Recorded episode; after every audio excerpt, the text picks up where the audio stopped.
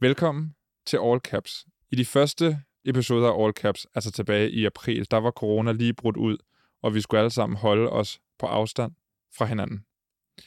Derfor havde jeg dengang allieret mig med min røde iPhone og en mobilforbindelse ud i apokalypsen.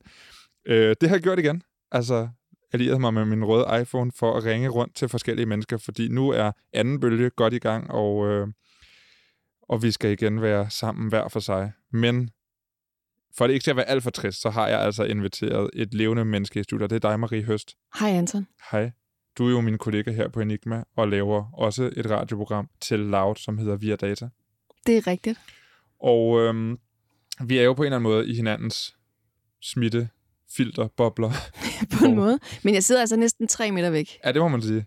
Vi har sat meget os, langt væk. som de adelige spiser aftensmad. er fuldstændig. hvad, øh, hvad sker der i Via Dataland her til jul? Jamen, øh, jeg øh, arbejder på et program, som handler om smart prævention. Øh, som er fremtidens præventionsform måske, hvor algoritmer ligesom kan forudsige kvinders øh, cyklus. Det arbejder man allerede med i menstruationsapps på en eller anden måde, men, men det kan måske blive mere og mere sikkert, så sikkert, at man kan bruge det som en eller anden form for prævention. Det er smart. Det er smart. Øh, og så er der selvfølgelig også nogle faldgrupper og nogle ting, man skal være bevidst om osv., men det, det er rigtig spændende. Og podcasten ligger klar fire søndag i advent fra morgenstunden af. Det er rigtigt. Ja. Det er en lille adventsgave. Det er det nemlig. I dagens All Caps, der kigger vi tilbage på året, der er gået på internettet, for det har på mange måder været et underligt år, og der er virkelig, der er virkelig sket mange sådan epokegørende ting. Det skal vi tale om i dag. Jeg ringer rundt til de bedste venner af programmet og hører dem, hvad der har fyldt mest i deres feeds og på deres stories og på deres platforme i løbet af 2020. Så her er, hvad du kan opleve i dagens All Caps. Morten Saxnes taler om det store Twitter-hack, hvor nogle unge lømler fik adgang til nogle øh, meget prominente menneskers Twitter-profiler, hvor de så prøvede at snyde sagsløse folk fra deres bitcoins. Mette Skammerits fortæller om TikToks overtagelse af verden, og hvorfor brugernes opsætning af Ratatouille The Musical er det bedste, der er sket på platformen i år. Katrine Villarreal Willumsen fra kongressen.com fortæller om dengang den amerikanske præsident blev faktatjekket af det sociale medie Twitter. Og hvor skældsættende en begivenhed det egentlig var, øh, og som i øvrigt så nok også lige var fire år forsinket. Miss Privilege fortæller om, hvordan videoer og videotjenester gør livet nemmere for aktivisme i en tid, der i den grad kalder på netop aktivisme. Og så hvordan videooptagelser generelt af hadforbrydelser har været med til at sætte dagsordenen for den diskussion, der er foregået på de sociale medier. Mette Marie Nørlev følger op og fortæller om, hvordan Instagram har været med til at sætte fokus på den strukturelle racisme, og hvordan Black Lives Matter er der fik vind i sejlene i hele verden, men i den grad også i Danmark. Marie, vi to vi skal tale om at gå live på internettet lige om lidt. Det er så spændende. Det er så spændende. Velkommen til, og velkommen til All Caps. Mit navn det er Anton Gade Nielsen. Vi skal lige starte med at tale om noget, som vi alle sammen troede skulle blive det helt store, og øh, også noget, der var sådan tilbagevendende i 2020. Vi skal nemlig tale om the rise and fall of live-videoer på Instagram og på andre platforme. Altså, da corona brød ud, og landet lukkede, der skulle vi jo blive hjemme og være sammen hver for sig. Så derfor blev der lavet fællesang på DR1, og utrolig mange mennesker gik live på Instagram.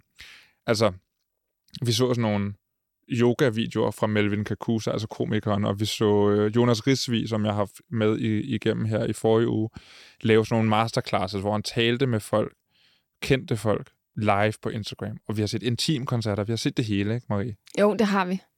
Det var ret mærkeligt, at ens øh, Instagram be- begyndte at opføre sig vildt mærkeligt. Altså, jeg har aldrig brugt, jeg har aldrig brugt live-funktionen, eller benyttet mig af den. Altså, det var, det var, øh, det var meget nyt. Det var som live-funktionen var sådan en funktion, der lå og ventede på at blive brugt, og så skete der lige pludselig noget, der gjorde, at nu kunne folk se en mening med det. Ja, altså, og vi, og vi ikke kun dem, der lavede alle live-videoerne, men faktisk også os øh, kiggere, skulle jeg til at sige, de passive, øhm, gad lige pludselig at se dem jo. Det var jo faktisk også det, der var mærkeligt. Lige pludselig tænkte jeg, ej, det gider jeg faktisk godt. Øhm, og det var, det var nyt for mig, fordi det har altid været noget, man gjorde lidt ved et uheld. Hov, nogen er kommet til at gå live. Eller, Ja, begge dele, ikke? Altså, det var både lidt et uheld, når man kom til at gå live, men det var også lidt et uheld, når man faldt over en story, der så viste sig at være live. ja, det er rigtigt. Og det var altid sådan noget med, at man lige skulle sidde og vente lidt på, at man kom i gang. Eller det har, det har, altid, det har altid været sådan... Det har ikke været så velforberedt, virker det sådan. Overhovedet ikke. Altså, det var ligesom, øh, hvad kan man sige, det var ekstra content. Det var ikke noget vigtigt content, mm. som nogen kom med. Det mm. var sådan lidt, Nå, så kan jeg lige lave et eller andet live, og det ved man jo godt. Altså, når der er så meget lækkert i verden, så, så gider man jo ikke at kigge på det.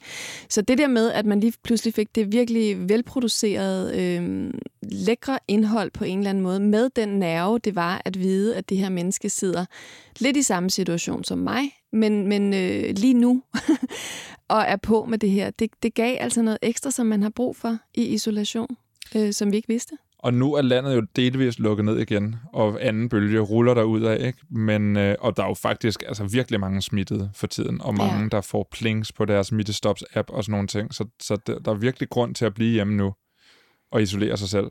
Øh, ja. og, og specielt over julen. Ikke? Men jeg synes bare ikke, vi har set den samme interesse for det her live-format, som vi så i starten af coronakrisen. Altså, det er som om luften er øh, røget lidt af ballonen, ikke? Jo, men det er rigtigt. Altså, man blev sygt træt af det på et tidspunkt, så skulle det bare gå væk, ikke? Altså, så vil man bare gerne have, øh, ja, tilbage til det velproducerede, som du siger, indhold, som er klippet og ordentligt optaget, og ligesom, altså, som der er gjort lidt ud af på den måde. Øh, skrevet et manus, måske.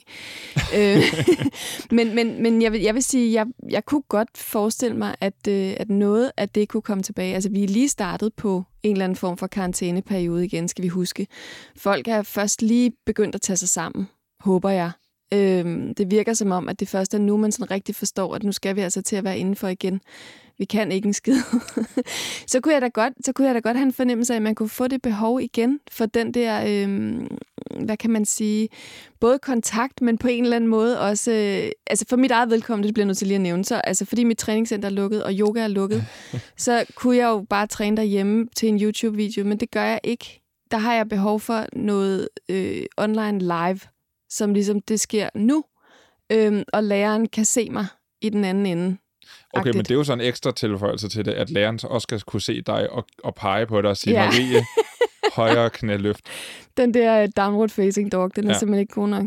Det er jo som taget ud af George Orwells 1984. Fuldstændig. Øhm, en af de ting, jeg synes øh, har været interessante, det er de her øh, forsøg på at bruge live-formatet lidt anderledes. Altså, øh, ikke nødvendigvis, at det, man ser, foregår, imens man ser det, men at det bliver udgivet på et tidspunkt, hvor du skal være der for at se det. Og der var den her, øh, i det her event i Fortnite, altså computerspillet, som jo normalvis bare er et, øh, et, øh, altså et, sådan overlevelsesspil, hvor du skal stå andre ihjel og være den sidste overlevende. Der inviterede de rapperen Travis Scott ind, eller ikke ham, men en computergenereret version af ham. Hans mega fede avatar, ikke? Hans gigantisk store avatar, så ja. man kunne rende rundt i det her univers på et eller andet bestemt tidspunkt om aftenen, og så udspiller sig den her vanvittige koncert, hvor at en altså 100 meter høj Travis Scott bragede igennem Fortnite og, og sang nogle af sine øh, sange. Jamen, det var jo fuldstændig genialt. Altså, det var så, det var ikke kun om aftenen, det var tre eller fire gange i løbet af den weekend, man ligesom kunne, kunne være med til den her Travis Scott-koncert. Ja. Øhm, og der var flere ting i det, både som vi snakkede om før, det var sindssygt velproduceret ja. og lavet. Altså, han var, det var en mega fed effekt, at han var det der gigantiske monster, nærmest har jeg lyst til at sige, i, i Fortnite. Plus, at de havde indsat nogle ekstra features, så i stedet for ligesom at og kunne skyde på hinanden, så kunne man alt muligt andet lige der. Så der var en masse ting, man kunne udforske, og, og miljøerne ændrede sig fra space til det ene og det andet, til vand, til alt muligt forskelligt. Ikke? Øhm, men fornemmelsen af, at det var lige nu, og det kan du kun opleve på det her tidspunkt, var jo fuldstændig genial. Ja. Altså, øh, og alle børn blev jo Travis Scott-fans. Altså, min søn blev også helt vild med det. ja, og, og, og, og, og det her med, at, at for, forproducere noget, og så sende det på et tidspunkt, og gå ind i den her gammeldags flow-tanke. Fordi på nettet er der jo normalt, der kan du bare hive ting ud, du kan også gå ind og se Travis Scott-koncerten nu på YouTube, men det er jo slet ikke det samme som at være inde i spillet, imens det sker, og kunne bevæge sig rundt. Det der, det der element var, var ret sindssygt. Det, det havde jeg vildt meget opsår. Jeg var, ikke, jeg var ikke engang selv med, men bare tanken om det. Ja, ja, men det er jo også der, hvor gaming er bare helt specielt. Altså, fordi interaktioner er, øh, er så meget federe, end at se det på YouTube. Ja. Ja. Så der kan Fortnite noget, må man sige. Og så har der været sådan nogle events, som plejer at være sådan nogle øh, live-events, hvor du øh, kan sidde som seer og se med på din computer, men hvor man også har inviteret folk ind. Altså den, de her øh, store keynotes, der har været fra de forskellige tech-giganter, som laver øh, som skal komme ud med et nyt produkt, blandt andet Apple, der, havde, der jo har de her berømte keynote-præsentationer, hvor de har interviewet journalister og fans ind i, i den her konferencesal, og så står Steve Jobs, dengang han levede, og viser de her produkter. Folk klapper, og der er den vildeste stemning. Ikke? Altså, den nye telefon, wow, hvor er den sindssyg. Ikke? øhm, det har de jo ikke kunne gøre i år, på grund af corona, så derfor har de lavet en keynote på en lidt anderledes måde, som jeg egentlig også synes var ret interessant, som jo stadigvæk bliver sendt ud på et tidspunkt, og så kan man sidde derhjemme og se den. Men der i stedet for bare at lave sådan en, når man vi, er bare, vi laver bare en konference på webcam, så har de jo øhm, simpelthen produceret en hel keynote sådan, som et tv-program. Jeg ved ikke, om du har set den? Nej, jeg har set nogle ganske få klip, ja. og det ser, jo, øh, det ser jo super lækkert ud. Altså, jeg synes også, det er helt sikkert at vejen at gå. Øh, jeg tror, vi alle sammen blev øh, sindssygt trætte af online-konferencer på Zoom, hvor ja. man venter på nogen, der ikke kan finde ud af fucking unmute deres øh, mikrofon, eller hvad det nu er, der er problemet. Et eller andet, ikke? men, men det, som jeg synes, man så til gengæld... Øh, det er jo helt sikkert vejen at gå i, i øh, under de her vilkår, men man kan jo også godt se, at det, man ligesom giver køb på, det er, at øh, da Steve Jobs stod der på scenen, og man nærmest fornemme publikum holdt vejret, mm når han sagde one more thing. Og den der fornemmelse af publikum til stede, hvor man som seer, også øh, streaming-seer, øh, hvad kan man sige, øh, mærker deres følelser og deres spænding og deres alting. Altså det publikum kan man jo ikke simulere. Nej. Så i stedet for går man en anden vej, som er at lave noget, der ser super lækkert ud. Og det er rigtigt prioriteret. Jo, og, så, og som, som også er mere fængende for det publikum, der ikke er med i salen, og som måske ikke er sådan super nørder, men som stadigvæk gerne vil vide, hvad det nyeste nye, de udvikler er, jamen så bliver du hængende længere, tror jeg, end hvis du ser en uh, streamet konference. Helt sikkert. Og man kan sige, det der er til, nu har jeg jo selv øh, også været øh, indimellem på forskellige konferencer, og det jeg kan mærke nu, at dem, som jeg også har produceret her på det sidste, er jo, hvad kan man sige, nærmest tv-produktioner i et studie, øh, hvor interviewsene så foregår online, øh, tit forproduceret og klippet, så det bliver lækkert. Øh, men jeg synes stadigvæk, at det er rigtig fint at kombinere de to ting, fordi øh, den der effekt af, at man har øh, nogle korte interaktioner, der så er live. Altså mm. for eksempel en keynote, der er lavet i forvejen, hvor man også kan putte noget grafik på, og man kan gøre det lidt lækkert, og det hele er klippet sammen, så der ikke er nogen pauser, og det bare kommer på. Men så bagefter måske lige at kunne stille nogle spørgsmål og sige, hej, ja. Bill i, hvad, hvad ved jeg, Wisconsin, hvordan har du det? Hvordan er det derovre? Altså, så man får man lige den der meget, meget korte effekt af, at man har, øh, man har fornemmelsen af at være til stede. Den tror jeg, den tror jeg faktisk øh, kan være vigtig at holde fast i også. Men hele præsentationen be, be, behøver ikke at blive lavet på et webcam? Overhovedet Nej. ikke. Altså virkelig ikke. Det savner man slet ikke at se mere af. Og det tror jeg, uanset hvad vi kommer til at se mere af i fremtiden, det her med at lave nogle bedre producerede øh, live-events, som så ikke er live, men som bliver sendt live. Og det tror jeg også, vi kommer til at se, uanset om corona fortsætter, eller om vaccinen kommer til at hjælpe. Altså, at gøre det på den måde. Også for at mindske, altså det er nemmere end at rejse til andre lande, så kan man mm. producere et eller andet, måske det billigere i længden, og så sende det i stedet for. Det kunne jeg i hvert fald godt forestille mig. Ja, men fuldstændig. Og det er jo en, en virkelig dejlig udvikling, fordi hvad har der været mange øh, dårligt opsatte optagelser af folk på scener eller et eller andet til konferencer, som ingen mennesker i verden gider se. Det er det. En af dem, som har brugt video meget i den her tid, det er Miss Privilege, og vi talte sammen i påsken i 2020 første gang, øh, og der var corona stadig sådan noget nyt, man lige skulle forholde sig til, og det betød jo blandt andet, at Miss Privilege skulle lave øh, en masse drag shows live på Instagram, og det var altså stadig nyt, og vi var op at køre over det, og Miss Privilege selv var også op at køre over det, men det blev også her en lille smule langvejet. Men video, det er alligevel en af de her ting, som Miss Privilege har haft det ret optur over i 2020. Hør selv her. Miss Privilege, du er jo selv øh, initiativtager bag Lev og Lad Leve, og jeg ved, at I har, har været meget afhængige af øh, brug af videokommunikation hos Lev og Lad Leve. Kan du ikke fortælle lidt om, hvad der har betydet meget for dig i 2020?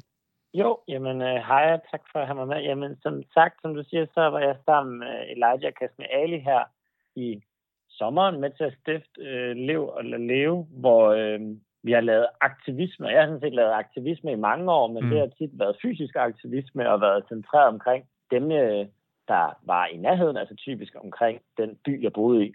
Og nu med øh, den tvungne hjemsendelse, vi alle sammen sidder i lige nu, og, og den generelle sådan, øjenåbner for, hvad man kan online, så øh, jeg begyndt at lave aktivisme og møder på en helt anden måde nu, øh, netop fordi man øh, enten har set muligheden i at gøre det online, eller er tvunget til det. Og den, den kombination, synes jeg, har gjort, at øh, der er opnået en masse nye muligheder. For eksempel det her med at sidde på Zoom og holde møder med folk i hele landet, frem for at det bliver tit en københavnercentreret ting at lave LGBT plus aktivisme. Ja, fordi en af de ting, vi talte sammen, da vi talte sammen tilbage i april, der det var påsken, det... hvor vi lavede påskefest online. Det er rigtigt. Okay, da vi talte sammen tilbage i påsken, der, der handlede det meget om det her med at komme, komme bredere ud end København, og de cirkler, man måske normalt øh, befinder sig i. Og, og det, det kan jeg huske, at du var meget optaget af og synes var meget vigtigt. Ja, jamen det er en draggruppe. Øh, vi er et kollektiv, der hedder Familia, som netop handler om at, at samle en selvvalgte familie, hvis man nu ikke har en familie at være sammen med.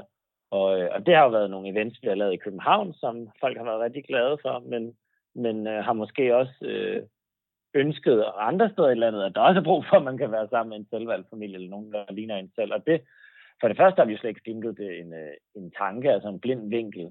Øh, når vi snakker blind vinkel, bliver det tit sådan noget med klasse eller øh, hudfarve eller sådan noget, men, men geografi er jo faktisk også enormt vigtigt at tænke over for at være inkluderende. Og øh, der fik vi at vide af folk, da vi lavede den her online lille påskefest, at øh, det var rigtig fedt, at selvom man ikke boede i København, kunne man stadig være med til noget, der var drag, noget, der var queer, noget, der var øh, underholdende. Og der var også nogen, der boede i København, men deltog online og sagde, at de var glade, fordi de havde ikke deltaget i København. Fysisk måske, fordi de havde social angst eller en funktionsnedsættelse. Så på den måde øh, har det i hvert fald åbnet mine øjne op for, hvem vi nogle gange glemmer, når vi laver events. Og så ved jeg, at video på en, på en anden måde også har betydet meget for dig her øh, i, i løbet af 2020. Og det er, at den her video, som er, når man er ude og opleve noget diskrimination, og man så kan filme det. Og der er jo et meget, meget øh, tydeligt eksempel på øh, George Floyd, der blev øh, kvalt mm. af en politibetjent i USA.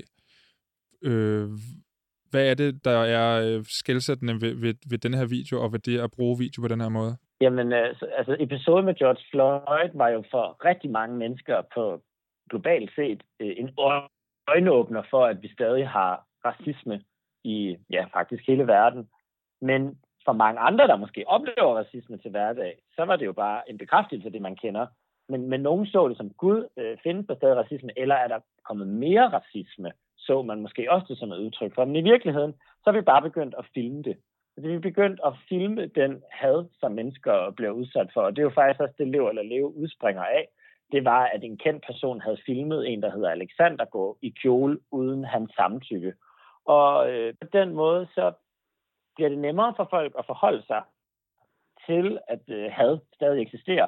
Altså, vi kan læse rapporter og så videre, men hvis vi ser en video, hvor der er nogen, der gør noget mod et andet menneske, så bliver det meget tydeligere, at racisme eller homofobi stadig findes. Og på den måde har video jo på mange måder egentlig været øjenåbne for folk. Du siger, at Lev og Lad Leve udspringer af denne her video. Hvordan har I valgt at bruge det, at der var den her video til at arbejde med øh, diskrimination? Jamen det, at der var den her video, gjorde jo, at lige pludselig skriver, at det er en artikel omkring episoden, også fordi det selvfølgelig var en kendt person, der havde delt den. Men det, der var noget videomateriale, gjorde, at man kunne forholde sig om det, og der blev en samfundsdebat om det. Og den greb vi ligesom til at lave nogle fysiske kjoledemonstrationer rundt omkring i landet. Og siden da har vi egentlig arbejdet på at samle tusind eksempler på had.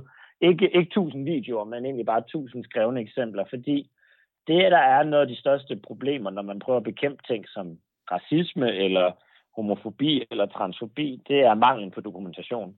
Og øh, der har de her videoer hjulpet med at sætte gang i aktivisme og debat, og nu er vi så også ved at samle endnu mere dokumentation gennem vidnesbyrd fra folk, der har været udsat for hadforbrydelser. Nu fortsætter I kampen mod hadforbrydelser i Danmark i Lev og Lad Leve, og det gør I blandt andet med det her øh, online community-møde på søndag. Ja, ja men hvis man øh, har lyst til at høre mere om Lev og Lad Leves kamp mod øh, hadforbrydelser mod LGBT plus personer, eller selv er LGBT plus personer gerne vil hjælpe med at samle de her eksempler, så har vi et øh, community-møde her søndag den 20. december fra 16 til 17. Jeg hopper i drag. Det er der også en drag king, Luke Ravens, der gør. Så skal vi høre lidt poesi fra en, der hedder Ray.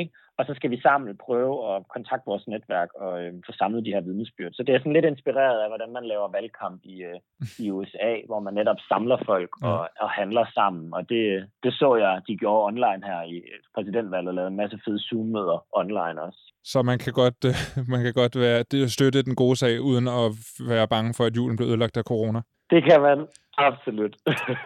jeg vil give, give, give beskeden videre. Tusind tak, Miss Privilege, for at du lige øh, gav dit besøg med her. God jul til alle, og pas på hinanden. Her taler Miss Privilege og jo om øh, de hadforbrydelser og overfald og øh, ja, i værste tilfælde mor, der er sket mod minoriteter, og øh, vi har jo flere gange været vidne til nogle ret brutale optagelser på sociale medier, særligt fra USA. Og der var jo også øh, ret øh, mange sådan nogle kæmpe protester og demonstrationer i USA efter drabet på George Floyd tilbage i maj. Og de her Black Lives Matter-demonstrationer og aktioner har altså også været til stede på sociale medier, altså i virkelig høj grad, ikke? Jo. Marie øh, Høst, øh, det har jo været ret voldsomt med de her billeder og videoer på sociale medier fra altså demonstrationer, men også videoen af George Floyd, hvis, jeg ved ikke, den, den prøver man jo at undgå at se. Men hvordan har altså, hvordan synes du følelsen af at have været på sociale medier i den her periode af 2020 har været?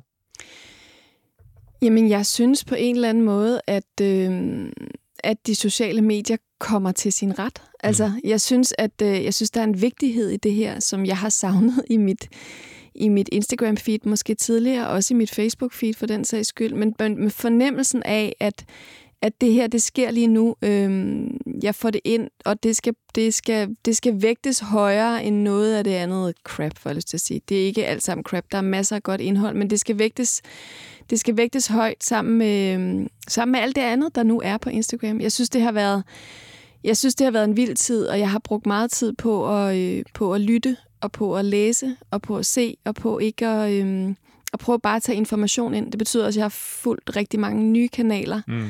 Øhm, så på den måde, så synes jeg, at jeg har fået rigtig meget mere viden, øh, faktisk via Instagram, end jeg nogensinde har gjort før. Og, altså, jeg er helt enig i det her med, at man... Altså, jeg har også virkelig prøvet at tage til mig og prøve at forstå problemerne fra sådan en hvid, privilegeret, heteroseksuel mands perspektiv, ja. som jo aldrig har haft nogle udfordringer i livet på, på den her måde, altså overhovedet.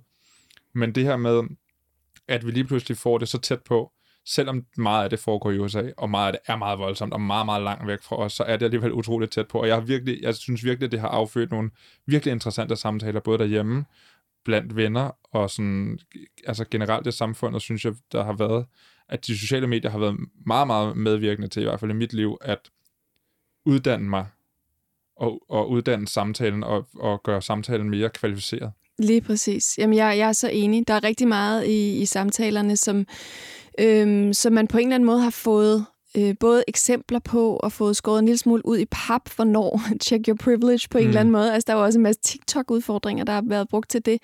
Så det her, altså meme-kulturen har jo også gjort, at der lige pludselig kommer nogle rigtig, rigtig vigtige snakke, som man har lyst til selv at have med sine nærmeste, som bliver, øh, som bliver spredt ud til rigtig, rigtig mange mennesker. Ikke? Øhm, og så kan man også sige, det er jo også fordi, det her er startet og foregået rigtig meget i USA og er på engelsk, at det også har haft, og heldigvis har haft, så stor en effekt på resten af verden, fordi det arabiske forår foregik mm. også på sociale medier, og det havde måske mindre indflydelse via sociale medier på os. Der er færre af os, der, øh, der kan arabisk bare, for eksempel, ikke? Øh, og som, som følger og har stødt på den type mm. oprør. Øh, det kan man måske godt være lidt ærgerlig over, at det ikke på samme måde spiller af. Det var også lidt tidligere i, i de sociale mediers udvikling, men alligevel, øhm, jeg synes, at det, har været, at det har været rigtig rart på en eller anden måde at komme så tæt på, selvom det var nogle utrolig ubehagelige emner, fordi det har gjort rigtig meget for, for min forståelse af dem.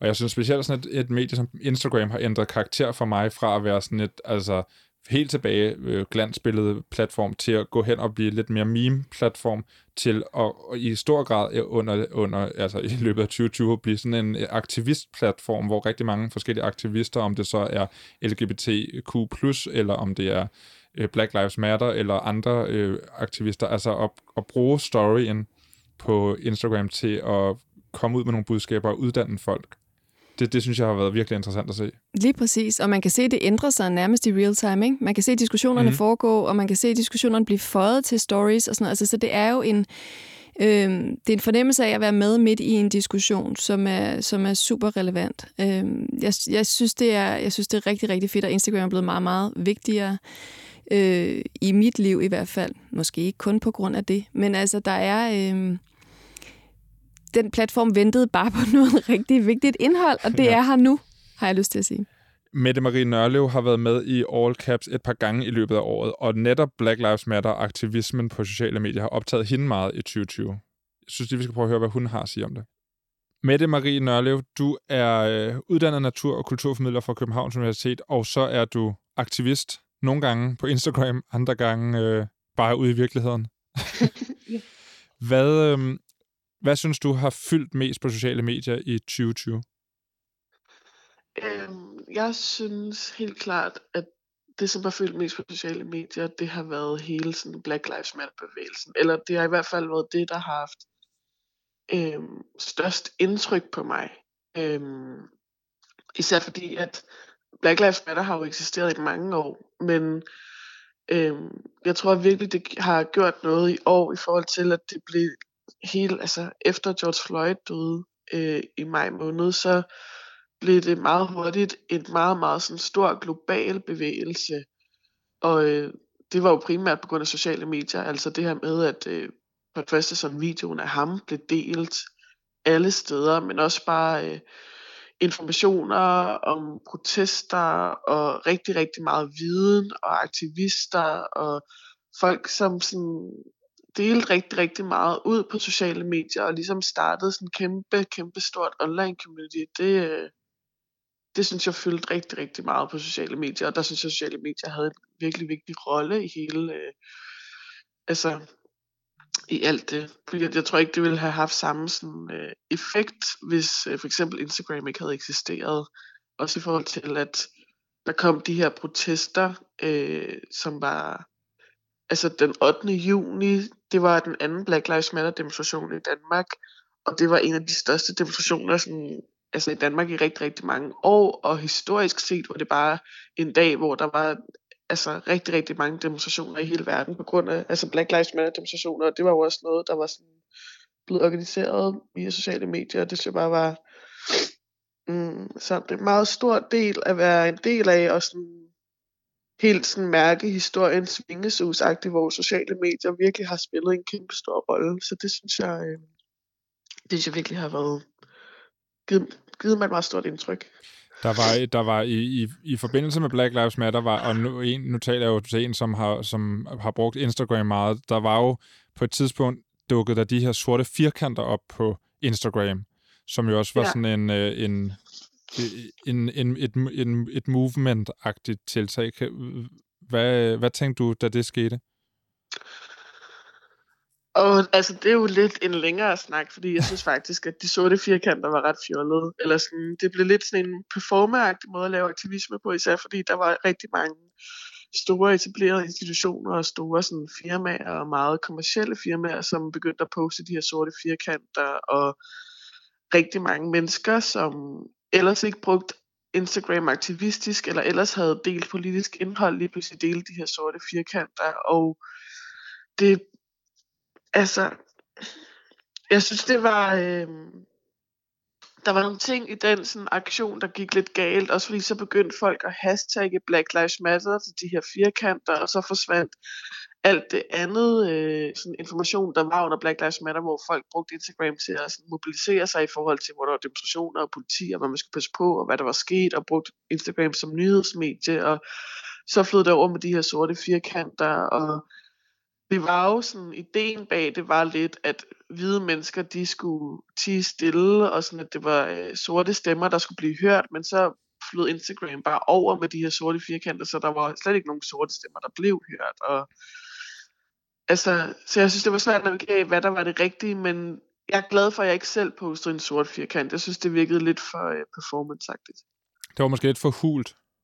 Ja, ja, altså, øh, det var ligesom en måde, øh, sådan, som om så kunne man tage en markat på, så sådan, om jeg ved godt, hvad Black Lives Matter er, det, sådan, det støtter jeg, uden egentlig at sætte sig ind i, hvad for eksempel strukturel racisme er, eller sådan opsøge noget af alt det her viden, der var på Instagram, som jeg synes Instagram er rigtig, rigtig godt til, ikke? Altså så bliver det mere bare sådan en, ligesom altså under priden, og virksomheder, ja. de hænger et regnbueflag op, eller sådan noget. Men, men en ting, som jeg ved, du, du tog med fra det her, det er, at sociale medier har været med til at skabe bevidsthed om det her øh, problem med strukturel racisme, og at, øh, at der sker øh, racemotiveret mor, for eksempel som vi så på øh, George Floyd. Men, øh, men hvad med den danske kontekst? Jeg ved, du, der, der er en sag, der ligger der på sinde der. Ja, altså øhm, faktisk det, som jeg synes, selvfølgelig har Black Lives Matter gjort rigtig, rigtig stort indtryk på mig, men det bliver også bare meget præsent og håndgribeligt lige pludselig i Danmark, da der skete det her øh, drab i Nordskoven på Bornholm i juni måned, jo, som var en lille måneds tid efter drabet på George Floyd, fordi at jeg kan ikke huske, øh, hvordan jeg opdagede det, men det har helt sikkert også været via Instagram, at der bare var øh, skrevet sådan en enkelt lille artikel om, at øh, der var en dansk tanzaniansk mand, der var blevet dræbt på Bornholm, og han havde fået et knæ på halsen, og der var ligesom nogle paralleller, der blev draget mellem sådan det drab og drabet på George Floyd. Og så var der et Bornholmsk sådan lokalt medie, der havde skrevet om det, og så havde Ekstrabladet vist skrevet en enkelt artikel om det, men der var Black Lives Matter så præsent i alle sådan samvittighed, og det fyldte rigtig, rigtig meget på sociale medier stadig. Og så var der jo flere danske Instagram-aktivister, øh, mig selv inklusiv, som ligesom øh, vil bruge vores kanaler på at komme ud med, at sådan, der er lige sket et racismemotiveret drab her i Danmark, og vi fik mobiliseret, sådan at vi skulle skrive til TV2 og til Danmarks Radio, og hvorfor var det ikke blevet dækket? Altså det her sådan, for det første, så mange mor sker der ikke i Danmark, så det er meget underligt ikke at dække, at der lige har været et mor på et ung fyr på Bornholm, men især også, når det var en sort mand, der var blevet dræbt, og vi lige havde snakket om det her med, altså sådan, at racisme var så allestedsnærværende. Og der øh, synes jeg bare, at sociale medier de øh, spillede bare en kæmpe rolle, fordi det lykkedes jo rigtig, rigtig mange mennesker at skrive til Danmarks Radio, og de begyndte at dække den her sag, og jeg tror, alle ved nu, at der skete det her drab på Bornholm, og at det måske var racisme motiveret. Ikke? Det sætter jeg bare rigtig, rigtig stor pris på, øhm, at sociale medier kunne gøre det, og jeg tror også, at det var fordi, at Black Lives Matter stadig fyldte, og alle lige havde haft den snak, og alle lige havde fattet sådan, var ramt af den her akuthed, sådan, der er et problem lige nu, så vi kunne bruge hele den drivkraft til at sådan, tage det ind i en sag. Det, det synes jeg var meget, øh, det gjorde også et rigtig stort indtryk på mig. Mette Marie Nørlev, tak fordi du lige ville hjælpe med at sætte fokus på store ting, der er sket i 2020 på sociale medier. Tusind tak, og tak for et dejligt program. Vi bliver lidt i USA, for man kan ikke sige 2020 uden at sige Trump og Twitter og QAnon og misinformationer og præsidentvalg. Så derfor har jeg talt med Katrine Villarreal Willumsen fra kongressen.com om de sociale medier set med sådan nogle øh, USA-øjne. Katrine Villarreal Willumsen, du er jo SOMI-analytiker hos kongressen.com og har været med i All Caps flere gange i det seneste år. For der er jo sket rigtig meget på sociale medier i USA i løbet af året. Så jeg tænker, du har haft ret travlt. Ja, der har, der har været lidt at se til. Hvad, hvad vil du sige, fra, set fra din stol, noget af det mest øh, bemærkelsesværdige, vi har set på sociale medier i år? Altså, jeg synes, noget af det mest interessante, som er sket på øh, de sociale medier i 2020, det har været platformens håndtering af Trump øh, under USA-valget her i november.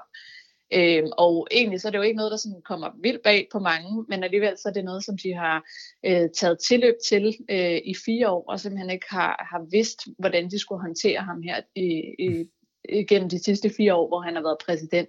Så de er gået fra at have det sådan til lige pludselig at øh, tage stilling og, øh, og et ansvar for, hvad han må og hvad han ikke må øh, på deres platform. Øh, men så kan man jo så diskutere, om det er, er fire år for sent, øh, fordi Trump jo netop har brugt de sociale medier, og særligt Twitter, øh, til at frame sit eget narrativ, og til netop at puste til mange af de her ting, som du nævner i oplægget omkring Black Lives Matter, øh, konspirationsteorier, øh, udfaldet af, af USA-valget osv. Og på den måde har han også været med til at danne en, en form for præcedens for, hvad man kan tillade sig som præsident på, på sociale medier. Øhm, og samtidig så har de jo ikke sådan, altså platformene imellem har jo ikke et eller andet fælles kodex, som de redigerer ud fra, øh, eller faktatjekker ud fra, ligesom vi kender det fra for eksempel traditionelle medier. Der er sådan nogenlunde enige om, hvordan de skal håndtere øh, misinformationer for eksempel. Øhm, så, øh, så det har også ligesom virket som om, at det har været noget, de har gjort on the go, altså det er noget, de har opfundet, som, som det er sket, og der har Trump hele tiden været et skridt foran, kan man sige. Øh, så, så det har jo været en stor diskussion i USA, og jeg tror også, det er et stort emne, vi kommer til at høre rigtig meget om øh, i, i den kommende tid. Nu skal Biden og de øvrige øh, amerikanske politikere lige have styr på det her corona og en skræntende økonomi, øh, som kommer i kølvandet på det.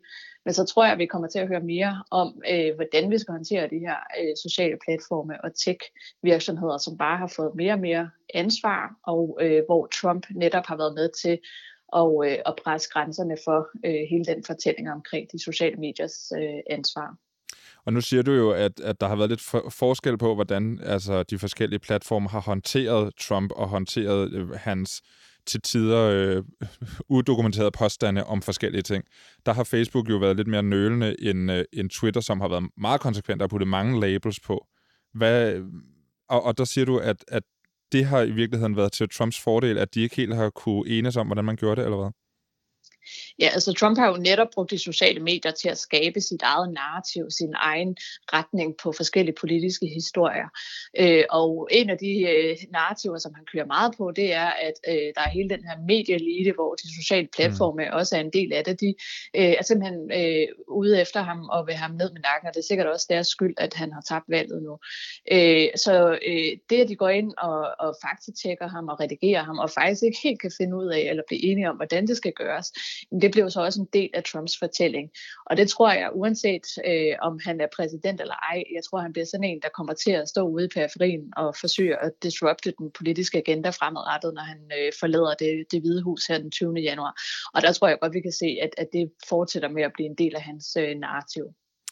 Så det, at hvis man nu for eksempel går ind på Donald Trumps Twitter-profil lige nu, så kan man jo se altså række efter række af tweets, der er blevet øh, label med sådan en her, der er misinformationer, eller at påstanden er blevet øh, tilbagevist og forskellige ting. Men har, det, altså, har den indsats, som Twitter har gjort her over for Donald Trump, haft nogen effekt?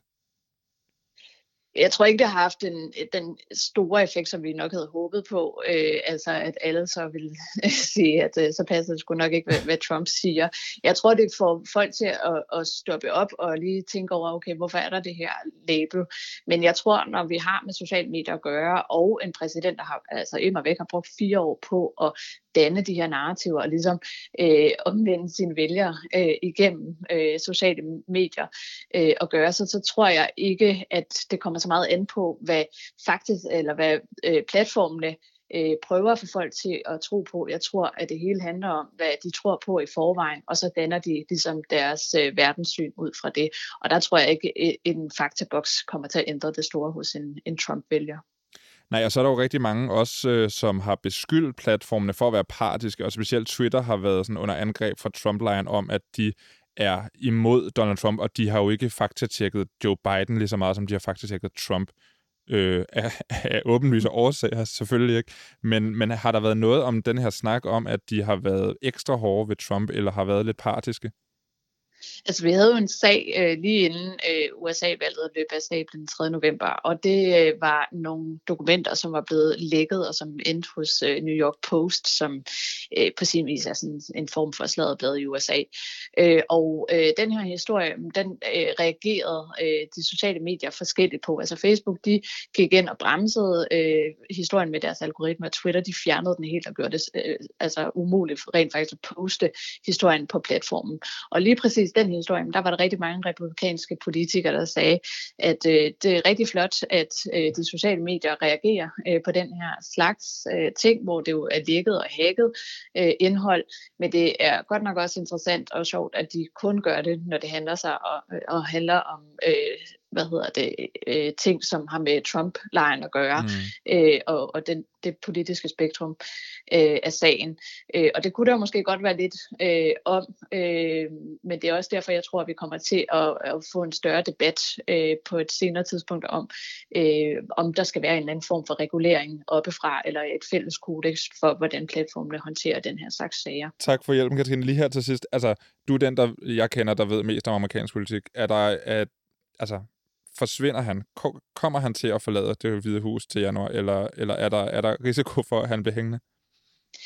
Jeg tror, at Trump han bliver sådan en, der kommer til at sidde ude på afrien og, og forsøge at disrupte og blande sig i forskellige politiske samtaler og agendaer. Jeg tror ikke, vi kommer til at høre øh, lige så meget til ham, som, som vi har gjort før, fordi han jo ikke kommer til at være præsident længere. Men han har jo også netop brugt de sociale medier til at skabe en masse ting i USA, altså de her konspirationsteorier, han var med til at puste til, øh, hvad hedder det, mere, mere ekstrem højrefløj, øh, hele den her sag om coronavirus og håndteringen af det. Øh, og det tror jeg, han kommer til at sidde og puste til. Det er ikke noget, vi slipper øh, for at høre om i 2021. Tak for det, Katrine. Selv tak.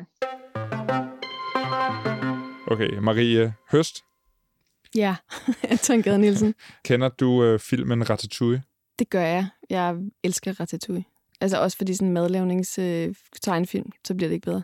Altså, det er jo tegnefilm om en rotte, der lærer et menneske at lave øh, mad. Dejlig fransk mad. Ja. Kender du Ratatouille The Musical? Nej, heldigvis har jeg lyst til at sige. Nej, det, det synes jeg ikke, du skal sige. Okay. At det er jo et fænomen, der er opstået på TikTok. Ah, Så, og TikTok har jo været en ting i 2020, som virkelig også har, har fyldt meget øh, i altså alle medier. Alle har talt om det. Ingen ved rigtig, hvad det er, og ingen kan rigtig finde ud af at forklare det. Men øh, jeg har allieret mig med Mette Skammerit, som jo også er en nar- meget, meget nær ven af All Caps, som jo altså er den, den førende TikTok-ekspert i Danmark. Queen of TikTok. Det må man sige. Og hun øh, fortæller her om TikTok og om Ratatouille, The Musical. Mette Skammerits, du er jo øh, en, der har været med i All Caps utallige gange i løbet af året. Mange tak for det. Det er altid en meget, meget stor fornøjelse at have dig med. Du... Jamen, det er så lidt. Det er altid hyggeligt at være med. Du står jo bag min profilen Skammekrogen. Øh, så er du utrolig TikTok-kyndig, men i virkeligheden, der er du jo faktisk konceptudvikler hos Holm Kommunikation. Grunden til, at jeg ringer til dig, det er jo faktisk for at tale om TikTok, fordi tik- altså 2020 har været et, et TikTok-år på mange måder. Altså, vi har skulle sidde derhjemme og kede os, og så har vi hævet App Store frem og downloadet TikTok i stor udstrækning. Er det ikke, er det ikke, sådan, øh, er det, ikke sådan, det har været? Hvorfor er det, eller er, det, er der andre grunde til, at TikTok er blevet så stort lige i 2020? Jo, præcis. Og man må virkelig sige, at 2020 har været TikToks år. Øhm, alle snakker om det. Det er de færreste, der faktisk har prøvet at være derinde, når du når op i en ældre aldersgruppe. Men hvis du snakker med hvilken som helst ung person, øh, der vil definere sig selv som en ung person, så har de da lige været inde og snuse til TikTok. Og man kan jo også se på verdensplan, at brugerne af TikTok er bare steget helt vildt med, hvor mange der er derinde aktivt, mm. og hvor Mm. mange der producerer videoindhold derinde. Og det er jo en ny sjov platform, der virkelig har taget sociale medier med storm, øhm, og virkelig har fået selv Instagram til at omtænke øh, deres egen algoritme og deres eget udtryk, så det kan ligne mere. Så det er virkelig noget, man ikke havde forventet i 2020, men det er virkelig noget, jeg tror øh, kommer til at påvirke, hvordan vi tænker sociale medier de næste fem år. Og, og jeg ved, der er en specifik ting, som du har haft sådan ekstra meget optur over på, på TikTok i år. Kan du ikke lige fortælle lidt om det? Hvad er det? Jo, præcis. Det er jo øh, uh, Ratatouille the Musical. Det er jo sådan på TikTok, at der er jo en enorm samskabelseskultur derinde. Og TikTok lægger også op til, at man skal duette andres videoer og lave uh, collaborations derinde. Um, og det har jo resulteret i, at der er en masse unge mennesker, der har øh, begyndt at gå sammen på TikTok hver for sig om at lave en musical baseret på Pixar-filmen Ratatouille, som handler om den her rotte, der lærer et menneske at lave mad i Paris. og det er jo alle sammen startet med en eller anden, der bare har, altså originalvideoen er der stadig en eller anden, der har nynnet en sang uden melodi. Øhm, som er gået hen og blevet temasangen med sådan en, det er jo lidt en volapyk-tekst, men så er der så en, der har lavet akkompagnement til, til den der sang, og så er der en, der har lavet danserutinenummer danserutine-nummer til, og så er der en, der tænker, ej, den her sang skal være med, hvis Ratatouille bliver en musical, og så er der en anden, der tænker, ej, det er fint, og så kan jeg lave plakaten til, og sådan noget. Og det er virkelig en, en magtdemonstration i, hvad TikTok kan, at det er, det, det er jo noget helt andet, end man ser på andre sociale medier, men det er, at man samarbejder med mennesker, man slet ikke kender om at lave kreative projekter.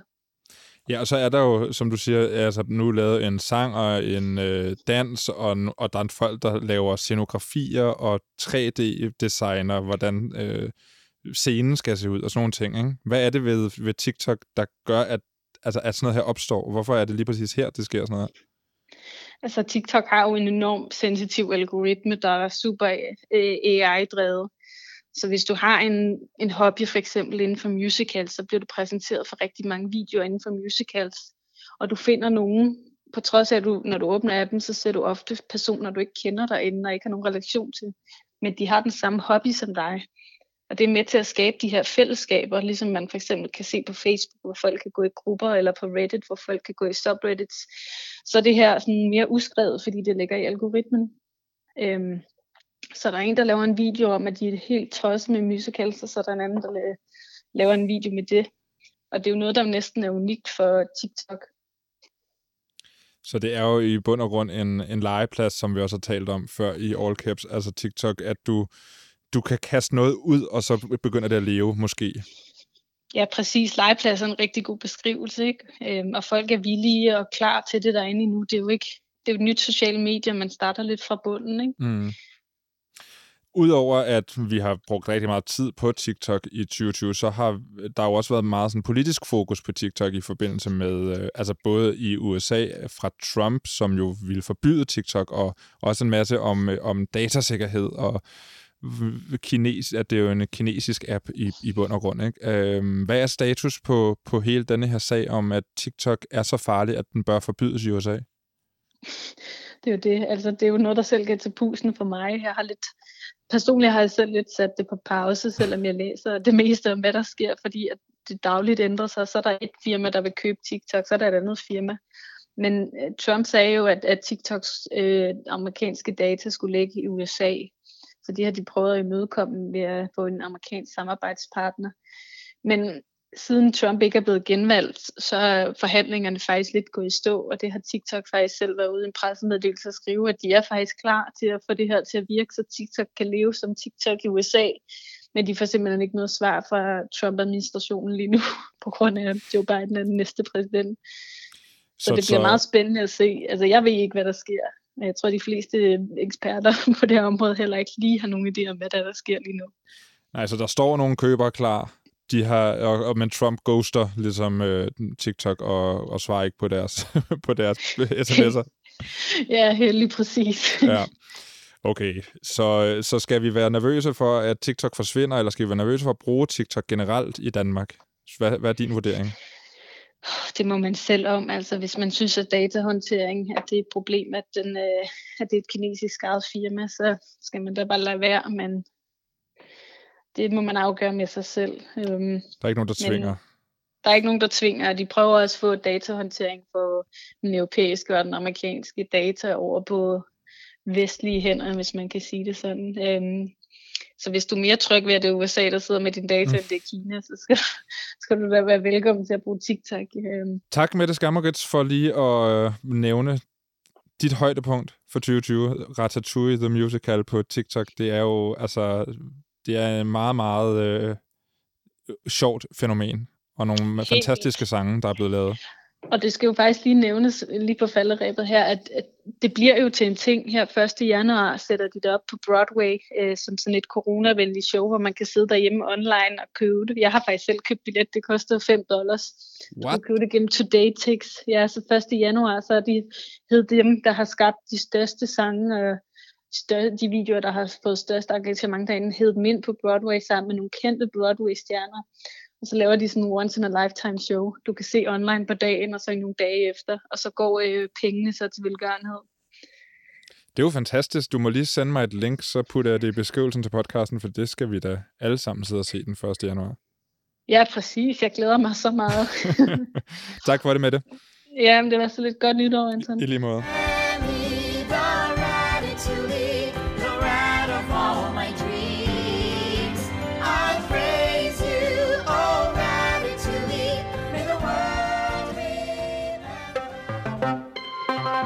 Nu har vi hørt lidt om øh, det her halløj på TikTok, ikke? Ja. Er du overhovedet på TikTok egentlig? Nej, ikke lige nu. Altså, jeg har jo været.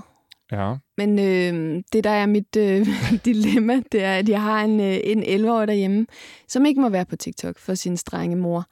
Øh, så derfor har jeg simpelthen haft svært ved selv at skulle bruge den app. Det føles øh, på en eller anden måde hyggelig. Selvom at det handler jo om, at min hjerne, mener jeg, bedre kan kapere det end hans, øh, hans, hans hjerne, der ikke kan et behovsudskyde så meget endnu. Der undervurderer du TikTok. vil jeg sige. Ja, men jeg, nu har jeg jo også heldigvis dig, der kan vise mig alle de gode TikToks, ikke? Vi kommer nogle gange til at sidde hjemme i sofaen med hver vores TikTok-app fremme, og der føler jeg mig virkelig som en zombie. Ja, jamen det er sgu også det, jeg er lidt bange for. Ærligt talt, jeg har rigeligt, der gør mig til zombie. Men altså samtidig så ved jeg jo, at det er vigtigt. Så øh, må ikke jeg havner der på et tidspunkt, om ikke så længe. Sammen med alle de andre forældre. Ja. Vi har jo talt om Twitter tidligere i programmet i forhold til, hvordan de håndterede Donald Trumps forhold til sandheden og ytringsfriheden for den sags skyld. Men en anden ting, der skete på Twitter i år, er det, som mange kalder det største hack på en social platform nogensinde. Et par unge drenge fik adgang til nogle ret vilde Twitter-profiler, og hvad de så gjorde, vil få dig til at falde ned af stolen af grin. Her er Morten Saxnes om den sag. Morten Saxnes, du er øh, reklamemand, men det man på moderne dansk kalder Head of Brand Activation hos Co. Og så er du øh, podcaster sammen med øh, Mads Victor i det podcast, der hedder 56K, som har lidt, som bevæger sig i samme øh, emnefelt, som, øh, som All Caps gør i virkeligheden. Vil du ikke sige det? Åh, oh, det, er, det er ikke helt forkert. Vi, uh, vi kan godt lide at nørde ned med, hvad der sker på internettet, og, og, og drikke lidt god vin imens. ja, okay, det er så der, det der skiller sig. Desværre, det lyder ellers så meget dejligt.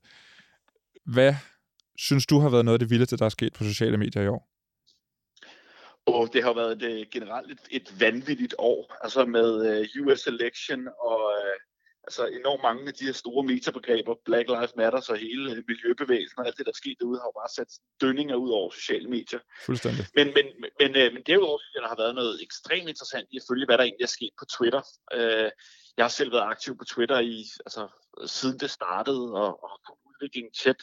Og i år har været et vanvittigt interessant år, hvor øh, jo specielt det store, øh, hvad skal vi kalde det, Twitter-hack, der skete over sommeren, ligesom øh, springer i øjnene som sådan en, øh, som sådan en groundbreaking event, både for Twitter, men også for sociale medier.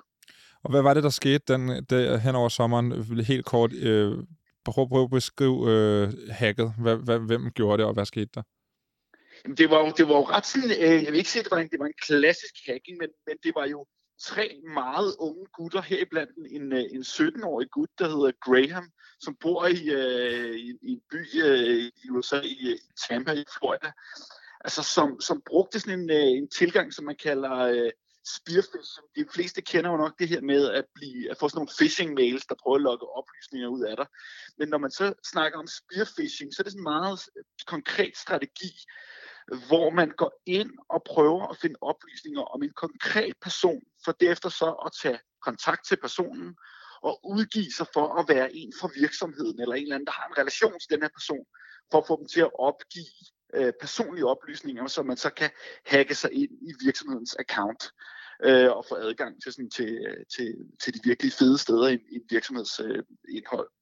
Og det var lige præcis det, der skete her, hvor øh, de her unge gutter, de gik ind og brugte sådan noget, det her spearfishing, altså social engineering, hvor de fandt ud af nogle konkrete medarbejdere på Twitter, fandt ud af, hvad de lavede, og så ringede op til dem, altså simpelthen per telefon og udgav sig for at være kundeservice, og bad dem om nogle oplysninger.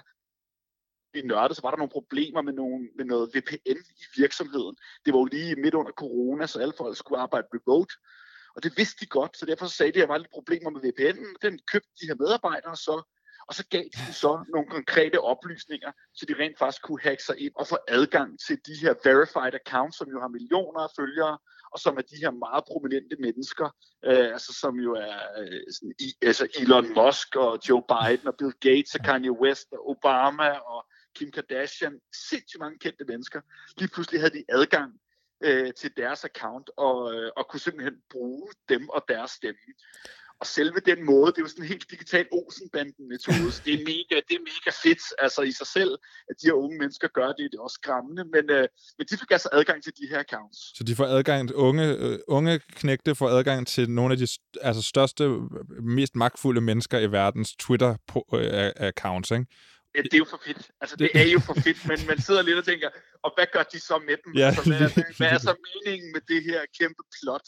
Og det, det de jo så gør, øh, kan virke sådan lidt, lidt flat, når vi kigger på det efterfølgende, men de, de går egentlig bare ud og, og tweeter, at prøv at høre her, øh, at de vil, de vil tilbyde, altså give dig 2.000 dollar i, øh, i bitcoin credit, hvis du giver, starter lige med at overføre 1.000 til mig. Ja.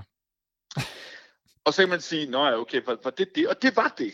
Ja, var det, altså, sådan, var det kode det, for noget? Var det, var det ligesom startskud på et eller andet? Man sad og ventede, ikke? Den, dengang over sommeren. Man sad og om, hvad kommer, kommer, kommer de til at gøre mere? Men, men, men det, det var ligesom det. Og det, og det her scam, altså som alle de her store profiler, ligesom de, de tweeter ud, jo, virker det så? Ja, altså man, man regner med, og man har kigget på accounten, at der er blevet overført omkring 120.000 dollar i, i bitcoins ja. til den her account, altså en, en, en, en, en, en lille million, ikke? Det er jo ikke ret meget, altså når man tænker på, om, hvad de har adgang til, altså, og hvad de kunne påvirke med den her stemme. Men altså, med, med, i, i stort det hele, så var det det, der skete. Øhm, men, og, hvad, men, og, men, og, Ja, undskyld, men hvad, hvad altså, for du siger, det er jo, det, du siger, det er meget epokegørende, det er meget skældsættende for Twitter, det her, men når det er en så lille ting, hvad er det så, der er det vigtige ved det, eller er det store ved det? Det er jo ikke selve beløbet. Det, der er epokegørende, det er, at det ligesom fik sat øh, altså, cybersecurity på, på, på dagsordenen igen. Fordi tidligere har man set mange store hacks, hvor persondata er blevet øh, leaget. Men det er første gang, vi ligesom ser det her med, at øh, i sådan en stor skala, at man har haft adgang til de her profiler og simpelthen kunne bruge dem som hånddukker i en eller anden form. Øh, og så begynder der jo at komme nogle spørgsmål, der hedder Gud. Altså når det er, når det er prominente politikere og de største erhvervsfolk overhovedet, som vi kan få til at sige hvad som helst. Mm. Jamen hvad kan man bruge den stemme til i den periode? hvis man havde tænkt sig noget mere om, som de her unge gutter måske ikke havde, jamen så kunne man virkelig have brugt det her øh, meget anderledes. Og så, så er det jo klart, at så det næste skridt er, når man får adgang til politikere. Nu var det Joe Biden, man fik adgang til, og man fik ikke adgang til Trumps account, men hvis man havde gjort det, jamen altså Trump er jo kendt for at sige hvad som helst på sociale medier, mm. og har mm. været tæt på at starte, starte krige på, på Twitter. Jamen, kunne han have gjort det? Ja, det vil jeg mene, at han kunne. Altså med, med den rigtige sammensætning af tweets, jamen, øh, så er der ikke langt fra, at der er nogle lande, der er begyndt at opstille og trykker på de forkerte knapper. Og så har vi en helt anden situation, hvor det at hack lige pludselig ikke er så uskyldigt, som det har været. Så jeg tror, man skal prise lykkelig for, at, at udkommet var så øh, banalt, kan man sige, og, så, og, og ikke vigtigt, som, som, som det har været. Og måske skal vi i virkeligheden være glade for, at det var nogle øh, unge drenge, som prøvede at tjene hurtig skilling, og ikke nogen, som havde mere slette hensigter, som jo, som du siger, kunne have startet et eller andet. Altså, vi, altså, vi, vi skal være meget glade for det. For en ting, nu, nu sker det for Twitter her, det er de her unge gutter, men det, det sætter også bare et spotlight på Twitter, om hvor elendigt et, et, et, øh, et år Twitter har haft sådan rent strukturelt. Altså de har haft en, øh, deres CEO Jack Dorsey, som har været øh, mere eller mindre væk øh, og har sagt, at han vil flytte til Afrika og har haft andre projekter on the side, samtidig med, at han styrer en af de mest vigtige medieplatforme, ja. der er i verden lige i øjeblikket. Det er ligesom en ting. Og så er det jo kommet frem, at Twitter slet ikke har haft styr på de her processer. Altså normalt så er det, har man jo som stor virksomhed, så har man det, der, der hedder sådan en, en Chief Security Officer, altså en, der står for den digitale sikkerhed. Altså det har Twitter ikke haft i 2019. Han har simpelthen ikke, de har ikke haft en rolle til det her. Og de har generelt ikke haft seniorfolk, der har arbejdet med cybersecurity. Og det er bare ikke godt nok for sådan en stor virksomhed. Så det er også med at sende et signal til de andre medieplatforme, altså de andre store sociale platforme, at de skal op deres game big time. Øh, fordi at det her det er en kæmpe risiko, der ligger. Og hvis ikke de gør det, jamen så tror jeg, der ligger en, en, et fremtidsscenarie, hvor man siger, om, øh, om de er klædt godt nok på til at kontere den magt, de har, mm. eller om det skal lægges ud til nogle øh, nationale sikkerhedsråd eller nogle andre eksperter, som sørger for, at det her det bliver håndholdt og bliver gjort ordentligt, og så må, øh, og så må Twitter simpelthen betale et, et eller andet fee for, at, øh, at sikkerheden er i orden. For det, det her, det, øh, det er simpelthen bare ikke godt nok. Tak for, for, for dit bud på nogle vilde ting, der er sket i 2020, Morten Saxners. Velkommen. Nu er programmet ved at være slut. Det har været et klippe klister show uden lige. Meget juleagtigt på en eller anden måde. Ikke? Marie Høst, tak fordi du gad at sidde med i den her team. Det var en fornøjelse. Vi, vi har jo tradition for i All Caps at have, have noget content her til sidst, hvor vi giver nogle anbefalinger til indhold, som vores lytter kan fornøje sig med, når de ikke lytter til All Caps. Ja, Det, det er jeg altid glad for i All Caps, faktisk. Det er nogle gode anbefalinger. Der er så tit nogle rigtig gode anbefalinger, ja. ikke? Og, øh, og i dag, der får du lov til at give en anbefaling, eller flere, det er op til dig. Ja, jamen øh, ja, og det er jo fra hele 2020, jeg har skulle få lov til at vælge. Det synes jeg var mega svært. Men en af de øh, ting, nu talte vi lidt om Black Lives Matter og hele, hvad kan man sige, racisme-problematikken tidligere. Og en af de podcasts, der gjorde ret stort indtryk på mig i år, øh, jeg er jo selvfølgelig podcast-fan, det er den, der hedder Floodlines, som blev produceret af det amerikanske medie The Atlantic.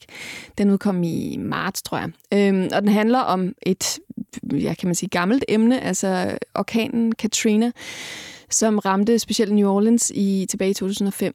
Men den gør det ud fra et perspektiv, som handler langt mere om race. Øhm, øh, som er meget interessant, både i forhold til, hvorfor orkanen ramte den sorte befolkning meget, meget hårdere end den hvide befolkning. Øh, de blev ikke beskyttet lige så godt, de blev øh, ikke hjulpet, altså det er fuldstændig hjerteskærende beretninger. Men det handler også rigtig meget om kulturen, øh, om musikken og den kreolske kultur, og hvordan den faktisk øh, mere eller mindre er forsvundet fra New Orleans efterfølgende, fordi det er svært at vende tilbage. Og den er bare sindssygt godt fortalt. Den skal man høre. Crazy crazy podcast. Det lyder ret hæftigt. Hvor mange afsnit er der? Og er der seks? Jeg er faktisk lidt i tvivl. Den er, den er overskuelig, og den kan binges her i julen. Det vil jeg, det vil jeg anbefale. Så prøver jeg at anbefale noget, som er altså en lidt mere fjollet afdeling. Nej, det ved jeg ikke. Det skal man også tage seriøst.